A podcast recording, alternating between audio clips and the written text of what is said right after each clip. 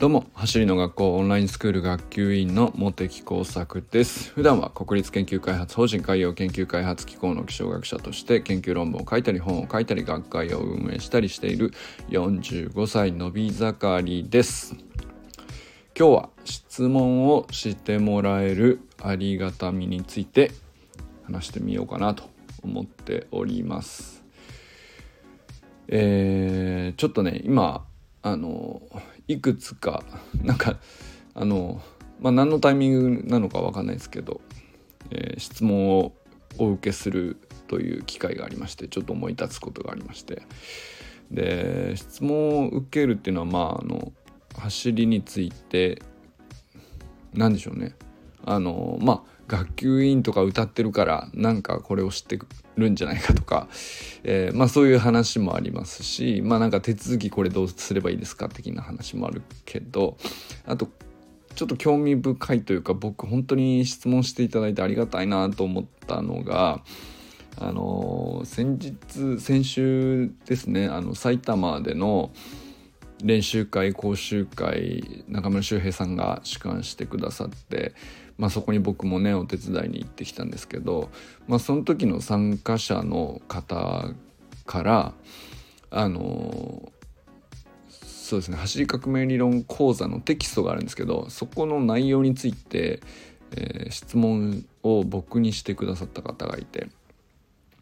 えー、これがとてもありがたかったですね。あの実はあのもう、えー、何ていうかテキストって常にこうみんなで話し合って改善してアップデートしてみたいなことを、まあ、やり続けていてでまだまだ完成にはほど遠いんですよね。ほど遠いっていうのかなまあ永遠にこうその改善は続けなくちゃいけないっていうか、えー、理論である以上当然そうなんですよね。理論って正解じゃないので、えー鍛えていかなきゃいけないんですよね。でこれはもう何て言うか筋肉とかそういうものと筋力とかと一緒で何、えー、て言うかその動きができるようになるというまあ必然的にそういう仕組みになってるみたいなものって世の中いっぱいあるんですけどあの使わないで改善をやめてしまうとあの錆びてしまうというかでその時点でこうはいこれ正解っつって満足してしまうとそれ以上進化は当然ないわけですよね。でも実はなんかいろいろ試していたりこれ疑問を持ったりどうなのかなっていうのをいろいろこうやっていく中で進化していくわけじゃないですか。でこれは本当に走り革命理論だって当然例外ではなくてですねあの僕もそのちょっと前はね、え、レベル2の加速局面のスプリントテクニックのテキストを書き直してるっていうかあの全面的に書き直すお手伝いをですねあのしてたという話をしてたんですけど、えー、普及委員の方もね、えー、まあそれに合わせてえー、加速局面でこういうふうに言うってことは えっと種目名的になんか例えば名前もこうちょっとこういうふうにした方がいいんじゃないかとか、えー、表現としてお伝えする時に、えーと、統一感があった方がいいよねとかっていういろいろあったんで、まあ、ちょっとあのそこも結局芋づる式にこう直すところが出てくるわけです。まあこれはあの直しって、えー、何をやってもこう必ずあっちこっち連動するので。まあ、そういう作業って必ず出てくるんですけど、まあ、その時にですねあのやっぱり迷子になっちゃうんですよね。あのやっぱりテキストもそれなりのボリュームだしもともとよく考えられているからあのちょっと直してその部分に関しては改善されたと思えるんだけど、えー、じゃあそのだいぶ後になって出てくるこっちに関してはどうなのっていうあの何て言うのかねバランスが難しいんですよね。でそれはだから直す時の生みの苦しみも結構大変なんですけど直していく時もなかなか苦しみがあるんですよ。でそういう時にめちゃくちゃこう軸になるのがあの実際に講習を受けた方からの質問なんですね。これがめちゃくちゃ何て言うかこう救いになるというかあまず何がそれそうさせてくれるかっていうとですねあのこの質問をしてくださるってことはここまでは伝わってるなっていうラインが見えるんですよ。例えば種目の順番と、えー、その種目が目指す意味とかうんまあ、その土台がないと次のこれができないみたいなことのつながりであるとか、まあ、そういう部分に関してはちゃんと伝わっているなと。その上で、えーと、例えば何回やるかっていうことに関して具体的なシチュエーションを考えてくださっていて例えばその講習の時は2時間で丸々全部15ステップやりきるっていう前提なので割と少なめにテキストにはですね回数が書かれていてまあコンパクトにどんどんどんどん進んでいくという内容になってるんですね。なんですけど例えば、えー、そうですね例えば子どもたちにそれを伝えるみたいな時にはそのセット数であるとかその回数で、えー、1種目ずつにばらして、えー、伝えていてもちょうどいいぐらいかもしれないですけど例えば年齢とか体力レベルによってはあのどれぐらい増やすのがいいのかなとかっていう話って当然出てくるんですよね。でこれとってもレベルの高い質問であのー何て言うか実際に本当にトレーナーさんとしてプロとしてやってらっしゃるっていうあの何て言うか教養を感じさせる質問というか本当になんかありがたいなと思ったんですけどそれがあるっていうことは、えー、やっぱりそれの質問がないなくて、うんと、読めば分かる状態を目指せばいいなっていうふうに次のこう目指す場所っていうか旗印が見えてくるんですよね。そうするとただ単純にこのえっ、ー、と矛盾してないように書くだけではなくて、えー、